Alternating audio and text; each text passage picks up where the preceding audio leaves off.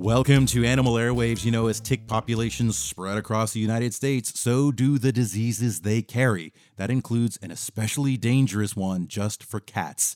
Cytauxzoonosis, known as bobcat fever, is caused by a microorganism transmitted by Lone Star ticks. It spreads from bobcats, who don't get sick from it, to domestic cats who bear the brunt. And the numbers may be increasing, in part because pet parents don't know about it.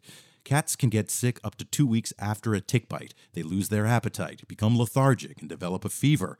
As they worsen, they become anemic and jaundiced and struggle to breathe. Over 70% of affected cats die within three days without veterinary care, and that care is complex and intensive. Prevention is a much better idea, accomplished by keeping cats indoors and using a feline tick preventative year round. Animal Airwaves is brought to you by the UF Veterinary Hospitals, embracing the value of preventive pet care.